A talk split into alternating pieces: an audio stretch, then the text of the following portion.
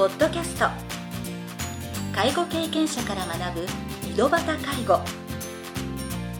この番組では親の介護を乗り越えた方や実際に現在介護をしている方また医療や介護サービスを提供している事業所の方々をお招きしゲストの方々に介護をする中で学んだことなどをお伺いします。ナビゲーターはこれまでで500人以上の介護相談に対応してきた介護コーディネーターの山川仁でお送りします。それでは今回の番組をお楽しみください。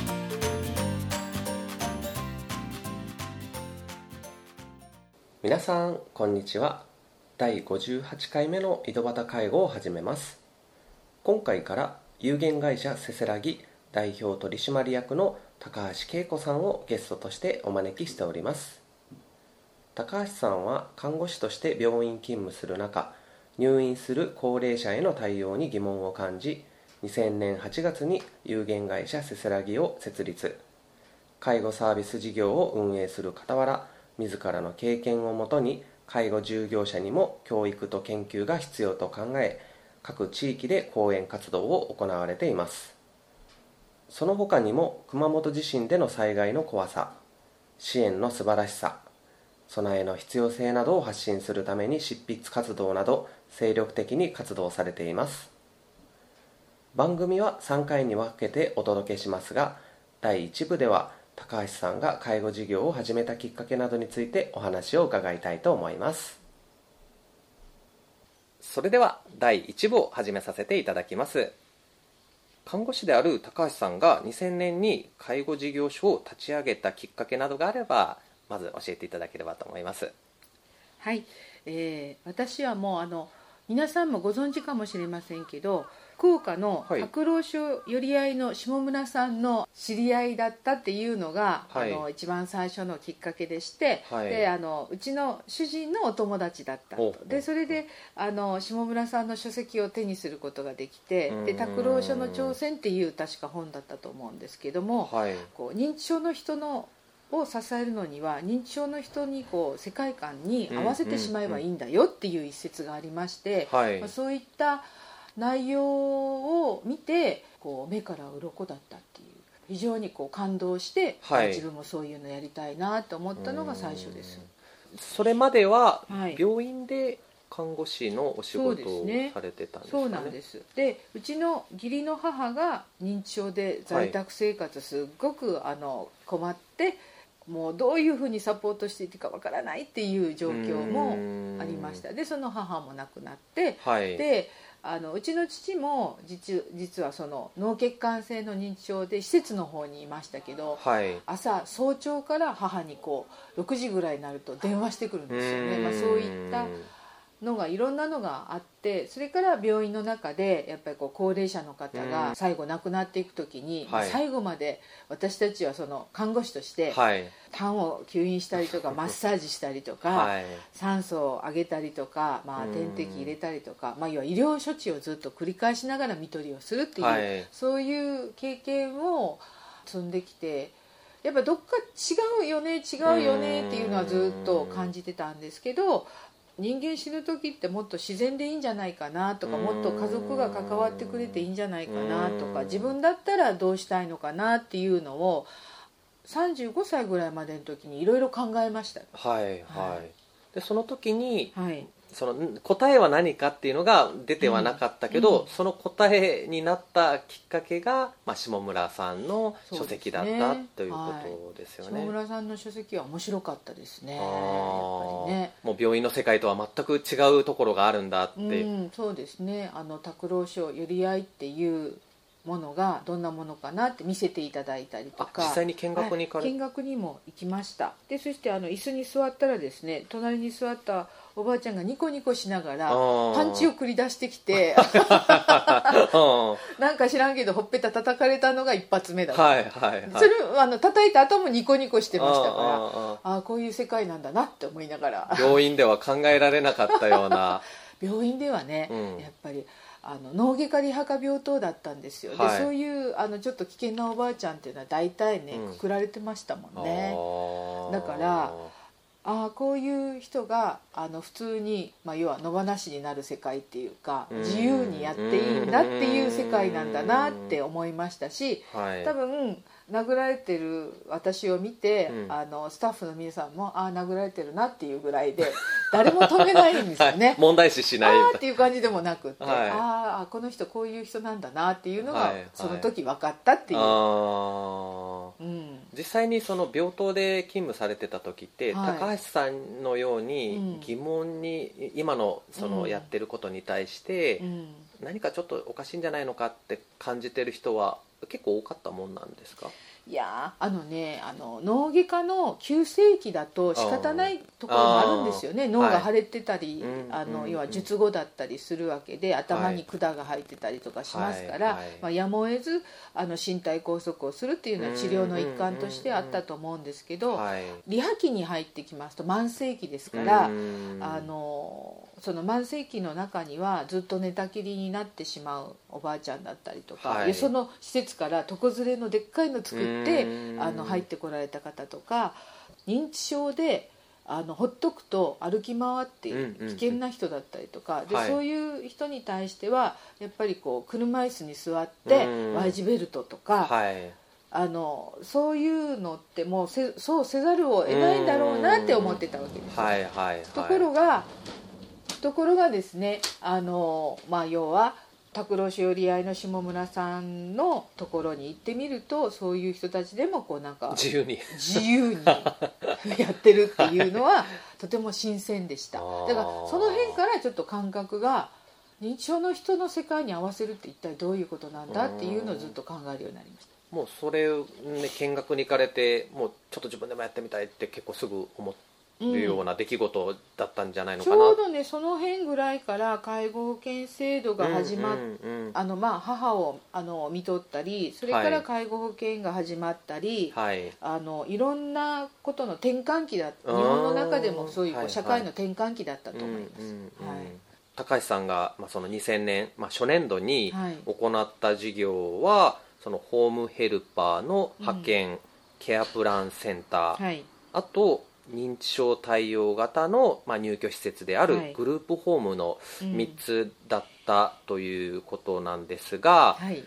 その看護師の方ってなんか資格の特徴を生かして訪問看護とかを立ち上げるようなイメージが私自身持ってたんですけど、ホームヘルパーの派遣とかケアプランセンターって特に看護師のうん資格がいるわけでもないですし、うん。うんなんかそういった事業を初めに立ち上げたっていう理由とかグループホームについては下村さんとのその出会いがきっかけだったと思うんですけど、それ以外はなんか？そうですね。一旦あの福岡から熊本に、まあ、主人のあの仕事のこともあって熊本に帰ってきた時にはい。一旦そのお施設系だったり病院とかに老人病院とかに一旦勤めるんですよ。あそうなんですね、はい、でも、在宅やりたいっていう気持ちがすごく強まって、うんはい。でそれであ自分でやることになるわけですけど自分でやるその、自分でやることになるまでの間に、はい。あの訪問介護員のあのベテランの方たちと出会って、はい。それがね素晴らしかったんですよ。だからねへ看護師も本来はその要は人的なコミュニケーションってあの本来はとても大事にするんですけど、ーはい。あの医療業務の方にやっぱり押されちゃって、はいやっぱりコミュニケーション能力がやっぱ低下してきてるようなあうん。の医療現場がやっぱ多かったと思うんですね。うん。ただね訪問介護員って在宅でやっぱりこう利用者さん一人一人と向き合うんで、んんコミュニケーションもちゃんと取ってるし、はい。そしてあのそのお宅の状況もちゃんと把握してるし、はい。その人の好みも分かってるし、はいはい。そしてあの例えば1時間時間もらったら買い物してきてそしてコミュニケーション取ってうん。そして調理もやってその間にお掃除もやってそしてはい。最後に食事介助して去っていくっていう、ほーいや私はですねものすごいベテランと一緒にやったんだと思います。だから最初に出会った訪問介護員さんたちがあまりに素晴らしくて、はい。でそのうち、まあ、訪問介護員でもバイタルが測れますよとか、はい座薬が入れられますよとかいうん。うちょっとこう介護保険としてもうん。あのそっちの方向に向いてきてこれは訪問介護員でもかなりのことができるんじゃないかなっていうふうには思いましたしそこに、まあ、要はこう看護師って資格を持った私が一緒に何かを始めることによって、あのちょっと異常の早期発見になるんじゃないかなと思ったので、はいはいはい。こういうヘルパーさんたちと一緒に介護サービスを立ち上げたいって思うようになりました。じゃあそのベテランの方と一緒に立ち上げた、そうですそうです。はい。で私今でもあのそういう訪問介護を主体的に頑張ってこられた方が法人の中にいてはい。サポートしてくださってて、うん。だから自分一人ではねやっぱできなかったと。はいはい。はい。まあ、そういったねベテランの方との出会いがなければ、そもそも訪問介護事業は始められなかったし。そうそう私たちはずっと病院の中ばっかりだったんでうん。在宅サービスが分かんなかったんですよね、はいそしたらはい。あこんなに豊かなんだなっていうのを身をもって体験できたんでなんかこれうんこれをこういった形でやっぱ教育したり、はい。まあ、グループホームっていうあの建物を作ったとしてもそこの中でやっぱり利用者さんが主体的にうん。動いてらっしゃってそれをちょっとサポートするような自立支援の観点でやればいいんだなっていう。うん。そしてあの病院でできることの大半は私ははい。グループホームでほ医療と連携すればできると思っうん。最初からそう思ってたんですよ、はいはい。ずうずうしいことに。だから大概やいけるんじゃないかなって思ってましたからグループホーム立ち上げた時もあの介護度4の方おはい。入りになったりとかはい。やってました、まあ本当ね2000年に介護保険始まった当初からね、はい。もう入居施設の方ねまあもともとその病院で勤務されてたっていう経験が生きたからこそだと思うんですが、まあその中で病院でははい。できなかったことが、グループホームではできるできし、るできる。まあはい。当然その在宅でヘルパーさんとして入るときはまた求められてる内容とかはい。も違ってくるとは思うんですけど、まあ、その中で今ねお話でもそのコミュニケーションがとても大事だとはお話しされてたんですけどなんかそれ以外で気持ちの変化とかもそのコミュニケーションの取り方もま相手主体であったりとかねあると思うんですけど何かそこのまあ印象に残るような。最初の5年間は必死だったんですけどね、はい。だからあの最初の立ち上げの5年間ぐらいはなんかすごく意気揚々としてたように思いますけど、はい。その一緒に認知症の人とご飯食べて、はい。一緒にあの寝て一緒にお風呂入ってとか、はいそういう、あの共同生活みたいな感じのグループホームだったんですよ、はいはいはい。その時は日勤して宿直してっていうのが OK だった世界なんで、はいはいはい。まあ、特にオーナーですからどういう暮らし方でもいいわけですよね。だから、まあ、共同生活ってまさしくそういう感じだったですでおばあちゃんにお茶汲んでもらって お茶飲むみたいな、はいはい。それそういった世界がすごく私にとっては楽しかったんですけあどー。しばらくするとですね、はい。つまずいてくるのがあの職員の人材育成。だからあの利用者さんのケアももちろんあの難しいところあるんですけど、はい。やっぱ人材育成っていう意味でその要はどうやったら利用者の人、まあ、要はこう力を引き出してうん。そしてグループホームらしいケアができるのかっていうところに悩み出してうん。でそれで勉強しに行かなきゃねって思ったんでちょうどその頃あの認知症介護研究研修センターっていうところが日本に3カ所できて、はい。要はあの県があの勉強したい人をうん募集してますっていうのがちょうどあったんで、はい。行けるんだったら行きたいですっていうので手を挙げて、はい。で東京に行かせていただいた、はいはい。うん、で1ヶ月半ぐらい1ヶ月半。1ヶ月半かかりました。勉強。だからその頃私子供が2歳の子がいたんですけど、はい。母がずっと1ヶ月半面倒を見てくれて、うんでその間に行かせてもらってうん勉強してきました、まあこ濃い勉強ですね。もう 2, そうです泊ね3日とかじゃなくて、うんうん。1ヶ月半のボリューム。そうなんですよ。だから合宿生活、向こうに行ったらはい。20人ぐらいの合宿生活で,で、はい。それもまたあの内容が濃かったですね夜はちょっとお酒飲みながら認知症談義するみたいなうんうんうん昼間も夜も濃ゆかった。多分集まった方々ってとても意識の高い方ばかりだったと思うんで、そう若干返事もね あそうですか濃ゆすぎる人濃ゆたすぎる人も。いましたけど、でもはいそれが良かった、はい。うん。普段では地元では出会えないような人ばかりですよね。そうです。だから熱い思いの人たちがいてうん。その要はこう認知症の歌とかを歌うわけですよね。よくね、はい。昔は地方って言ってましたけどね、はいはい。地方のおばあちゃんの歌とかうん。それとかあのおじいちゃんとおばあちゃんが認知症になった時におじいちゃんが暴力行為を振るうようになったら、うん。さて一緒にいさせるか分けてあうん。の住まわせるかっていううん。そういうね談義をうん。男性と女性に分かれてはい。議論して。はい。女性はそんな暴力じいさんと一緒に住めるかってはい。はい。はい。あ別の部屋にしてくれって言うしうん。うん。あの男性は分け合って結婚したんだから一緒にいてくれみたいな そういうあの議論を夜中や性り別で違うんですねやっぱ考え方。が違う、だからそこら辺の中でね、まあ、その答えを一つに絞ることはね、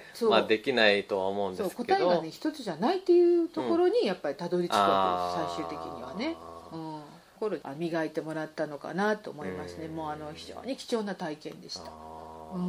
まあ本当あのじ授業も大切だけど、うん。そこの皆さんとのそうそう。うん。まあ、今でもあのそういうネットワークを大事にして、はい。だから災害あった時なんかも来ていただいたりうん。あのとても大事にしてます、はい、はい。